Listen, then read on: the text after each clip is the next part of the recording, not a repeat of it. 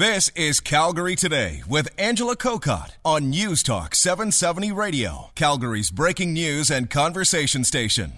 Wow, I need a flow chart just to try to keep up with all the changes in the White House staff. Uh, it might be just easier to talk with Stephen Farnsworth, professor of political science, international affairs at University of Mary Washington, joining us today. Hello, Professor Farnsworth.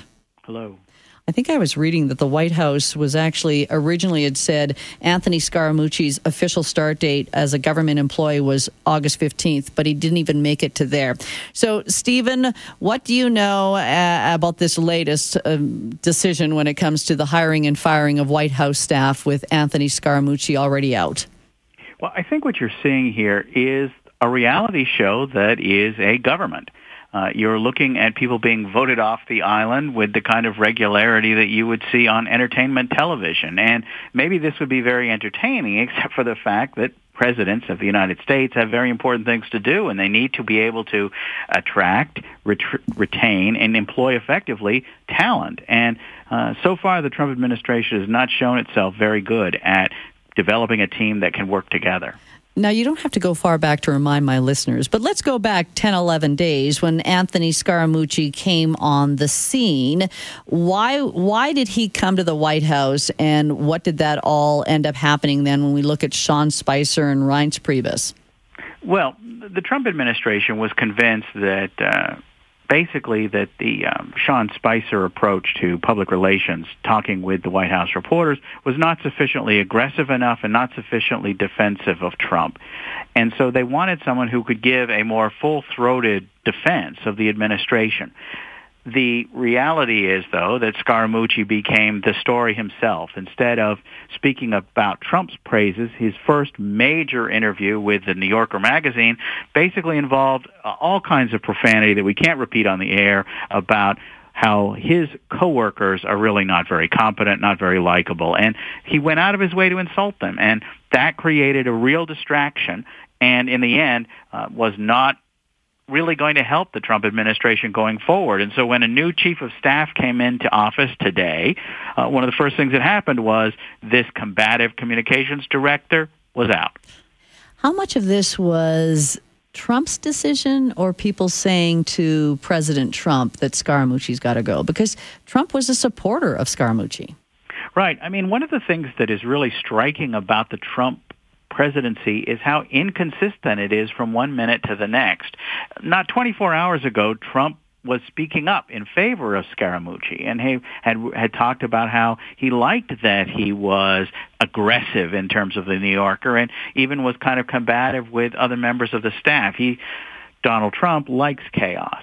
Um, but today you see the new chief of staff. I mean, we don't know exactly what happens with these internal conversations right away, but my guess is that the chief of staff said that it's that that Scaramucci was a distraction and he had to go, and Trump maybe had to be talked into it a little bit, but in the end, uh, rather than have the chief of staff refuse to take the job, you really have to uh, to coordinate with him. But the best time to fire somebody like Scaramucci is your first day on the job because you're not going to be fired right away. He he was the communications director, and and I think obviously an integral role. But where do we go from here? Because as you say, another huge distraction as the Trump administration is trying to do a job. But you're you've lost your communications director. That's your link with with the public. Absolutely. And so you're going to see continuing challenges with Trump getting the message out. Public approval in the United States shows that Trump really hasn't gotten off to a very good start. He's six months now into his presidency, and rarely do polls show him with even 40% approval in this country. And so you're looking at a really very much an administration in need of better public relations. There's uh, there's going to be a search to find someone else to do the job. Uh, and one, I think, of the problems that Trump is going to face is the question of whether people who have basically the qualifications to do it well are going to want to work for for Trump. When you look at the series of people who have been fired or otherwise insulted or belittled by Trump, they include some of the people closest to him. Uh, Jeff Sessions, the Attorney General, was the first senator to endorse Trump when no one else in the Republican Party of any stature had anything good to say about Donald Trump, the candidate. Sessions was there. Sessions then chose to recuse himself on the Russia investigation because he himself had had meetings with the Russians, and so you can't investigate your own involvement in things. And so Trump has been, over the last couple of weeks, consistently belittling Sessions for being weak and making that decision.